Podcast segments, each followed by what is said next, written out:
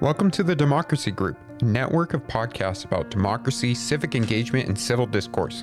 In this feed, you will find a sampling of episodes from our podcast in the Democracy Group, as well as recordings from our events. If you enjoyed this podcast, then please visit democracygroup.org to find more like this.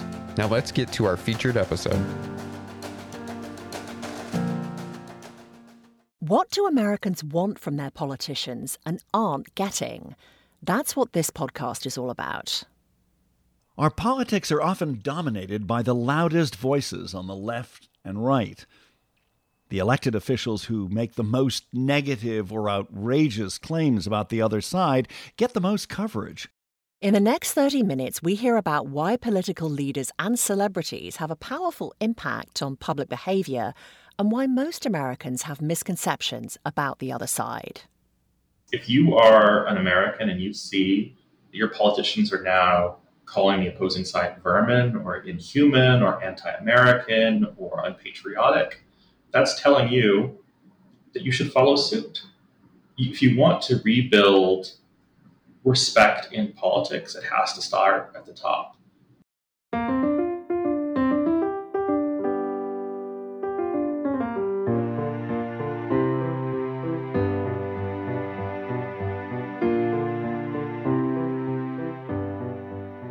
This is Let's Find Common Ground. I'm Ashley Milne-Tyte. And I'm Richard Davies. Our guest is Professor Sean Westwood of Dartmouth College. As director of the Polarization Research Lab, he studies American political behavior and public opinion. Sean looks at how partisanship and information from political elites affect the behavior of our citizens. He has a lot of data to back up what he's saying. Richard, you kick things off. First question The 2024 presidential campaign is likely to be highly negative, both the messaging from the candidates and the media coverage as well. Is this what the public wants?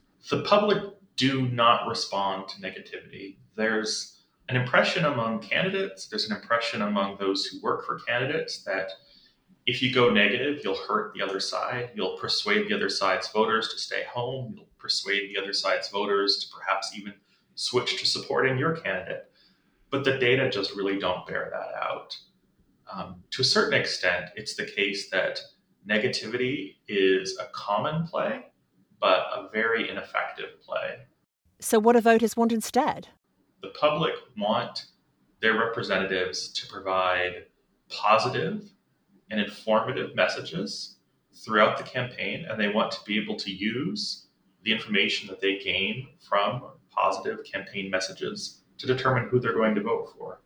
And just relying on negativity muddies the ground. It, it prevents undecided voters from getting the information they need in order to make an informed choice. One of the most striking findings from your research is that negative political advertising does not work. So then what should politicians do instead to persuade voters to support them because they the vast majority do these negative ads. Not only do negative ads not work, but ads in general tend not to work. And that's largely because of the lack of content within them. So in 30 seconds, it's very hard to provide a nuanced, or detailed policy platform. It's very challenging to describe your position on any given issue, let alone the entire range of issues that a voter is going to consider when making her choice for president. So, what is effective is not necessarily advertising, it's face to face contact, it's getting out the vote, it's engaging with the voters in uh, an attempt to get them to show up to the polls. So, these kinds of easy moments of contact that we have with a television ad, that's just not the most effective way to, to reach voters or to persuade voters to actually go to the polls and vote. That finding might surprise many political professionals, and it certainly goes up against the campaign budgets of decades of, of political campaigns. So, what do you know from your research that political professionals don't? Well, so there are really two things. The first of which is it's an unfortunate fact of the consultant model, but they get compensation from ad buys. So part of the compensation that they get from working with a candidate is by taking a cut of the overall ad buy. So there's an incentive for them to spend money on advertisements. The second thing is that there's a fear of not doing what is expected. So if you're a candidate and you run campaign ads, you're going to look like a regular candidate. If you're a candidate and you don't run campaign ads, suddenly the news uh, outlets will start asking questions. And I think we saw this quite clearly in 2016 when Donald Trump was not spending much on advertising. The media reported constantly on Donald Trump is not spending on advertising. Can he win the election? Donald Trump doesn't have a traditional pro- media profile. Can he win the election? And in 2016, he shocked the political world and he did win the election. What did your research say about how Americans view election candidates and campaigns? Americans are generally very disappointed in elections. They're disappointed in presidential candidates. They're disappointed with Congress. At the same time, they report that they want to see policy, they want to see compromise, they want to see meaningful action coming from their elected officials. We don't need to exist in a world where we're focused on conflict over policy. We don't need to live in a world where campaigns are focused not necessarily so much on what a candidate might do for the country, but what they might prevent the other side from doing to the country. So it, it's important for us to understand that Americans want their politicians to do work. They want American, they want politicians to deliver goods and services and policy to constituents. And when they see candidates and when they see elected officials not doing that, it makes them less trustworthy of the system, it makes them less supportive of the system, and it makes them uh, less positive towards not only the candidates or the elected officials who uh, are running for office, but also to the entire federal electoral system. Does it make them less likely to vote? It does make them less likely to vote, yeah. We did a recent episode with Governor Spencer Cox of Utah, and he is the chair of the National Governors Association and came up with this initiative called Disagree Better.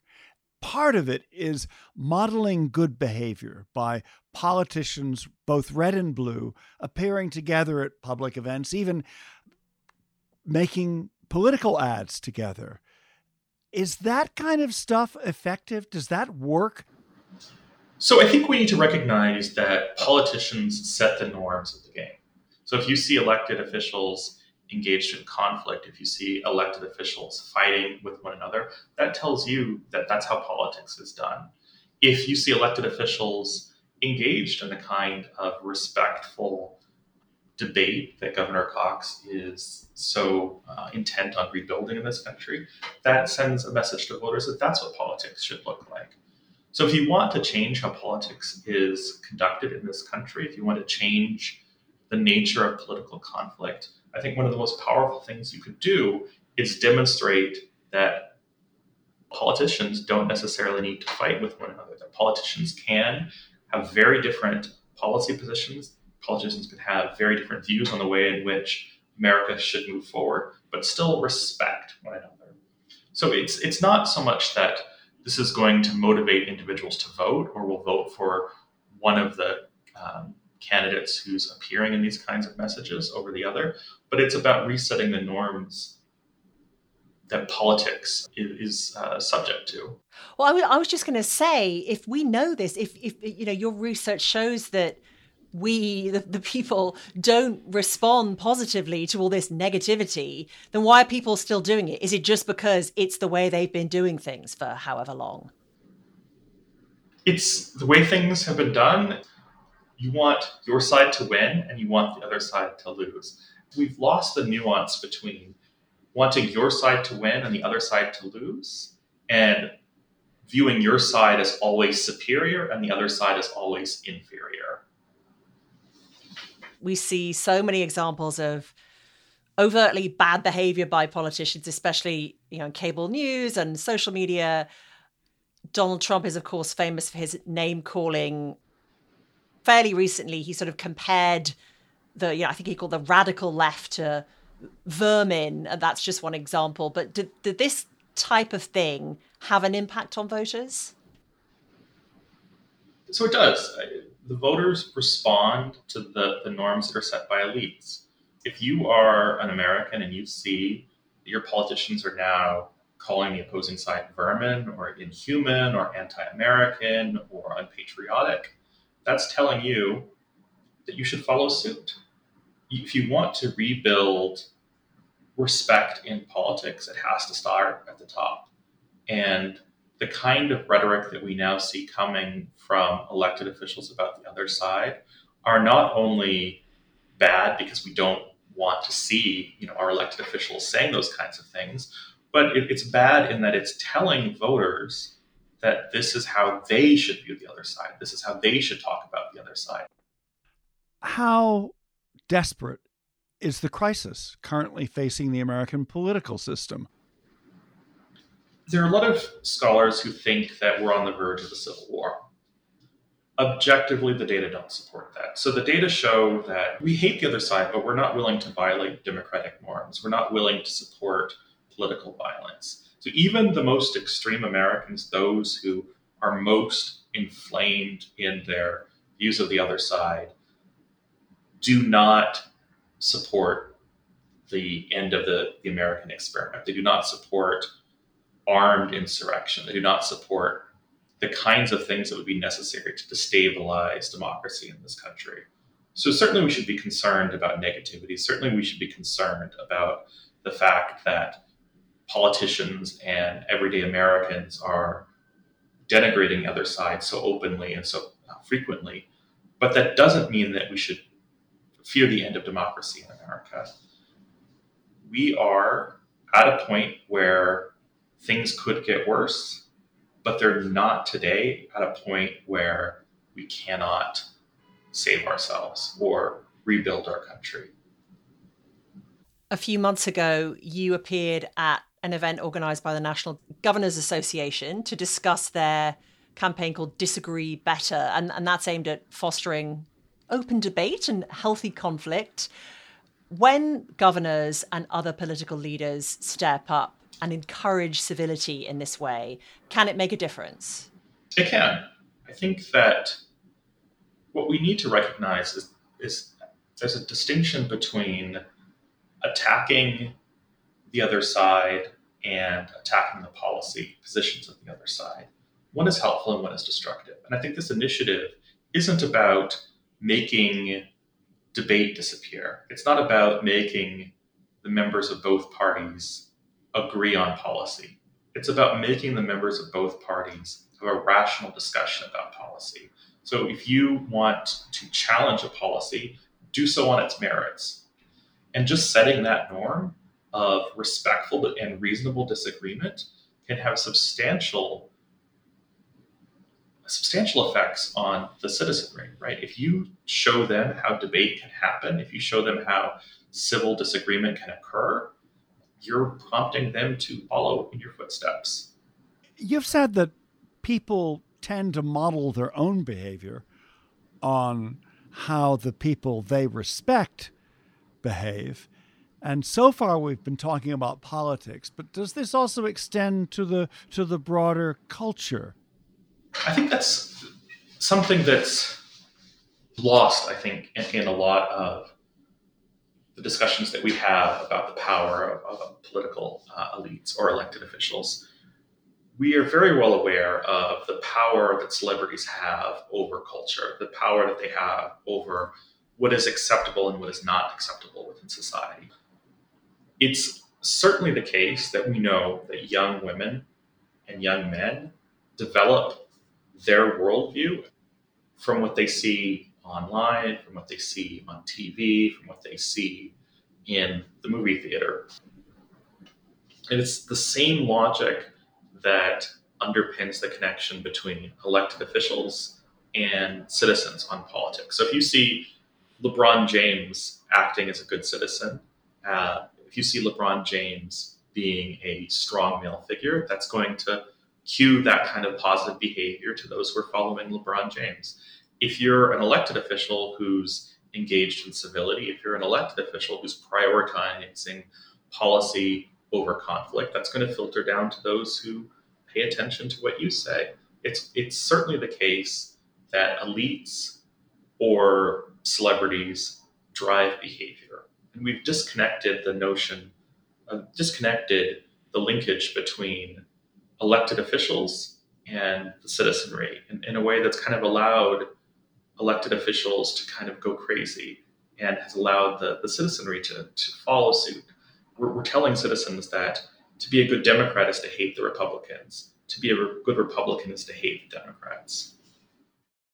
Sean Westwood of the Polarization Research Lab at Dartmouth. This is Let's Find Common Ground. I'm Richard.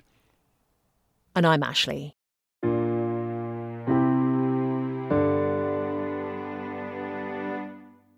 At the beginning of our last episode, we mentioned that Common Ground Committee co founder Bruce Bond died just before the start of the new year. Bruce's passion for finding common ground and pushing back against rigid divides is at the heart of everything we do, and we want to share with you a couple of his thoughts about our Common Ground scorecard. First of all, what is it? Here's Bruce talking about the scorecard in a podcast last spring. The Common Ground scorecard is a tool that we created for voters that allows uh, the voter to see to what degree a candidate is likely to work across the aisle to make progress as opposed to hold the ideological line. It's a score of a, zero to 100. It scores all senators, uh, all rep- representatives in the House of Representatives, and governors, and also president. And the the idea is before you go and vote, you want to check what the uh, common ground score is for the candidate that you that you're interested in. By the way, it's not just the incumbents, but the challengers as well. And so you have a sense of the degree to which someone is going to be bipartisan in the work that they do if they are elected. Bruce Bond on Our Take, the podcast he recorded last year with Eric Olson, co founder of Common Ground Committee. Both of them met with members of Congress on Capitol Hill. Bruce shared a story of what happened during one meeting. We're visiting with a congresswoman who is a high scorer in the Common Ground scorecard. And her staff let us know as we were sitting down that she had a meeting with Secretary Blinken, Secretary of State, immediately following. And we had, like, I forget, 20 minutes is, is the most we were going to able to do. Well, 30 minutes into the conversation, her staff is like pulling on her to get the heck out yeah. to go go meet with the secretary. Yeah. She she was so engaged in the the conversation because we were talking about how we could make progress in the you know the dynamic of bipartisanship growing within Congress. She was so wrapped up in the conversation that she didn't want to leave. And, Common ground was uh, just too compelling. It was too compelling, was. exactly. Our co-founder Bruce Bond speaking last year. Find out more about the scorecard at commongroundscorecard.org. It'll be a useful tool for voters throughout this year. Learn how your elected politicians and challengers are rated on how much or how little they work to find common ground. Now, more from our interview with Sean Westwood. Sean, how did you get interested in this topic? How did you come to be so involved with this whole world of polarization and difference and people's behavior? So I think what's what's most interesting here is that politics has grown to the point where we no longer limit our political biases to things that are directly related to politics. So if you dislike the other side, that's going to translate into the kinds of people that you're willing to spend time with, the kinds of people that you would like um, to work with, the kinds of people that you would like your children to marry, so I was really concerned about how politics has spread into the apolitical world and had wondered how serious that problem is. And then, secondly, is that something that's happening on both sides of the aisle? And that's what really got me into looking at partisan animosity. It's not just that it's having um, destructive effects in the political realm, It's that it's having destructive effects in the social realm.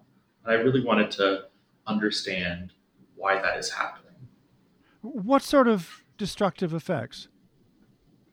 So if you were applying to a job and you list experience with one of the two political parties, if your employer is of the other political party, they're less likely to call you back for an interview. If you apply for a scholarship and you list overtly political activities on your resume, you're less likely to get that scholarship. If you list your political affiliations on a dating profile, you're less likely to receive matches.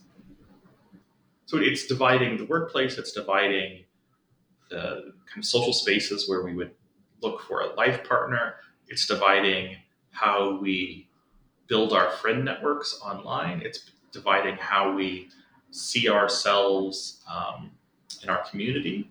It, it's the case that partisanship is ever present in people's minds today in a way that it wasn't in the recent past. Partisanship is, is ever present, but are people actually more interested in politics? So that's that's an important distinction. Americans today don't know very much about politics. Most Americans cannot describe the policies that are being debated in Congress. But it turns out that doesn't really matter for animosity. Animosity isn't so much about policy disagreement, it isn't so much about um, principal divisions between the party, it's much more tribal. We're in a world where partisanship and partisan animosity don't necessarily require that an individual know much about politics. It could just simply be I'm in this group and I don't like the other group as a consequence. And how does that compare to times past? I mean, like, I don't know, the 60s or 70s, were we better informed then and perhaps less uh, partisan as well? We were certainly not better informed then. Um, it is unfortunately the case that political knowledge is something that has always been relatively low in this country. But what has changed is the extent to which Americans view the opposing party as bad or uh, un American. So in the 1960s and 70s, things were a lot better in terms of how we view the other side. And since the 80s, we've been on this downward path to present where the majority of Americans don't have a positive view of the other side, and a substantial portion have no positive feelings whatsoever towards the other side. What's changed is that today we have permanent campaigns for the presidency. In the past, when you would get your news, it would come from Walter Cronkite, it would come from ABC or CBS or NBC, and you would get a more holistic view of the world. Today, people can partition so that if they're conservative, they watch Fox News. If they're liberal, they watch MSNBC. In the past, it was very difficult to avoid politics and news. In a world where there were five channels on TV at 11 o'clock at night, you were watching the news or you weren't watching TV. Today, people can just tune out and watch the Kardashians or sports or Netflix or whatever they want. People can really build their own echo chambers. And when they do stick their head out, they're watching politicians constantly fighting for the presidency, constantly disparaging of their side on cable news, constantly engaging in the kind of communication that just wasn't possible in the pre-internet, in the pre-Twitter, in the pre-social media era. You, you mentioned social media. Has technology, has social media given us all a megaphone to shout from the rooftops, even when we don't have a thought on our heads or we haven't seriously considered anything, but we just want to vent? It certainly has. It's it's certainly done that for the average American, but more importantly, it's done it for elected officials. So if you were a member of Congress from a district that was relatively unimportant nationally, your constituents aren't going to hear your daily thoughts, right? You may get coverage in your local newspaper. If you do something that's incredibly important, you may get national coverage. Today, that same member of Congress can say whatever they want on Twitter and reach an audience. If it becomes viral, they might reach um, a large subset of the American population. And if it's particularly negative and if it's particularly attention grabbing, it might reach the national news. So in the past, you would get news coverage because of accomplishment or because of something that uh, you had done for your constituents. Today, there's this short circuit where if you say something that's particularly aggressive and particularly negative, that in and of itself can become news. And speaking of kind of what Americans think of each other and the the influence of you know, the news and social media on all of us, I mean, do do the red and blue tribes actually know what the other side thinks, or are some of their perceptions off? The sad truth is that Americans know very little about the other side and have significant misperceptions. So we don't know who's in the opposing party. We can't accurately describe the composition of the opposing party. We think that they're much more evil or nefarious when it comes to challenging democracy. And we also think that they're much, much more likely to support political violence than they actually are. I know that the divide is the most striking. So the truth is, about 2% of the American public would sanction a politically motivated murder. But if you look at perceptions of the other side, it can be 10 or 20 times larger than reality. Most political discussions assume that we're either members of the red tribe or the blue tribe, but very large numbers of voters identify as independent. What about them? The truth is that if we look at independents, most behave like partisans. So if you were to follow up um, in a survey uh, and ask, so you said that you don't affiliate with the Democratic or the Republican Party. Are you closer to one party than the other? Most will say, well, I'm actually closer to the Democratic Party, or I'm actually closer to the Republican Party.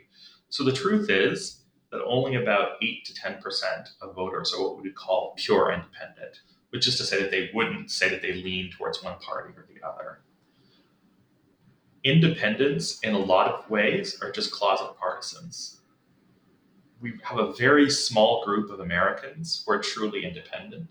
And if you actually look at their characteristics, they're very uninformed. They don't pay attention to the news. They don't really follow what's going on in politics. So you could make a pretty convincing argument that they're not independent because they value political independence. They're independent because they just don't care about politics and they don't care enough to figure out if they're a Democrat or Republican. So, what do most voters of any stripe care about the most? Overwhelmingly, it's almost always the economy. So, if you want to understand the fate of a president, if you want to understand the fate of uh, a Congress in terms of party control, the single best predictor is the state of the economy. But you look at media coverage, the economy often gets less attention than something like abortion or the culture wars. The problem with the culture war is that it resonates very, very strongly with people who are loud and angry. And it doesn't resonate with those who are um, quieter or uh, less willing to express themselves on social media or in comments on news articles or in social conversation. So you get the false impression that the culture war is the single largest divide in America. When in reality, you just have a very large group of vocal individuals who are trying to focus on culture war issues. It's not what average Americans are thinking about. Average Americans today, frankly, are thinking about how am I going to be able to make it to next month, given that I've got $300 in my checking account? Or how am I going to pay for this huge tax bill that I'm getting from the, uh, the state or the, the county for my home?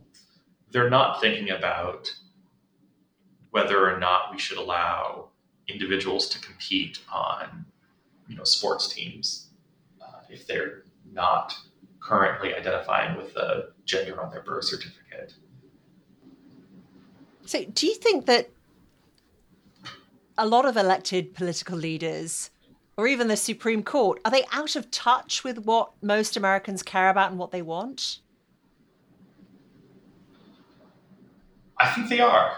Um, for the Supreme Court, I don't know if that's a problem necessarily because they're not meant to be a reflection of American political will. They're meant to be a reflection of the law.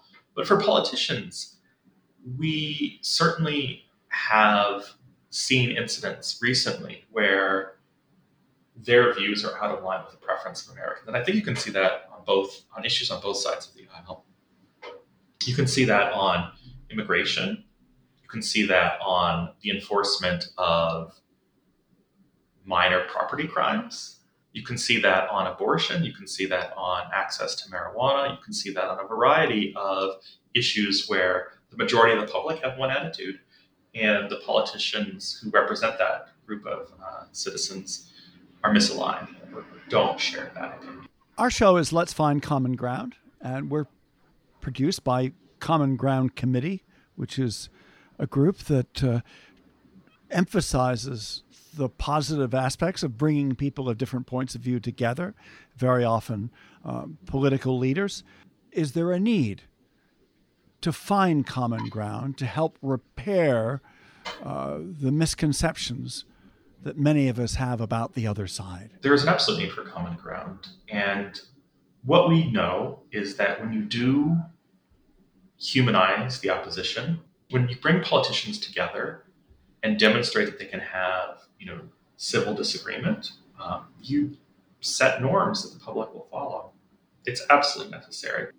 So we may not necessarily be able to have a, a discussion with someone from the other political party, but if we can watch our elected officials have that discussion for us or have that debate for us, that can help not only set the norms of how politics should be conducted, but that can help inform us on the policies themselves, of the, uh, the positions of the two parties, of the priorities of the two parties.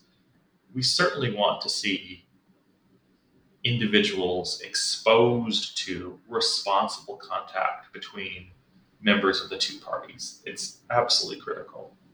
Thank you so much for joining us, Sean, on Let's Find Common Ground. Yeah, happy to do it. Professor Sean Westwood on Let's Find Common Ground. Find all of our episodes online at commongroundcommittee.org slash podcasts. We also have more about this episode on our show page. If you want to hear more podcasts, help us with a donation, large or small. You can use your smartphone. Yeah, text to donate 53555 and then type the letters CGC into the message. That's 53555 followed by CGC. You can also donate at our website. That's our show. I'm Richard Davies. I'm Ashley Milne-Tyte. Thanks for listening.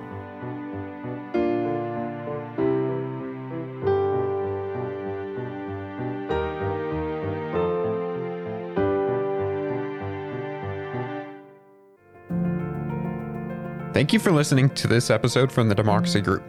If you want more podcasts like this, then visit democracygroup.org. There you will find our events, topics, and a newsletter as well. So head on over to democracygroup.org.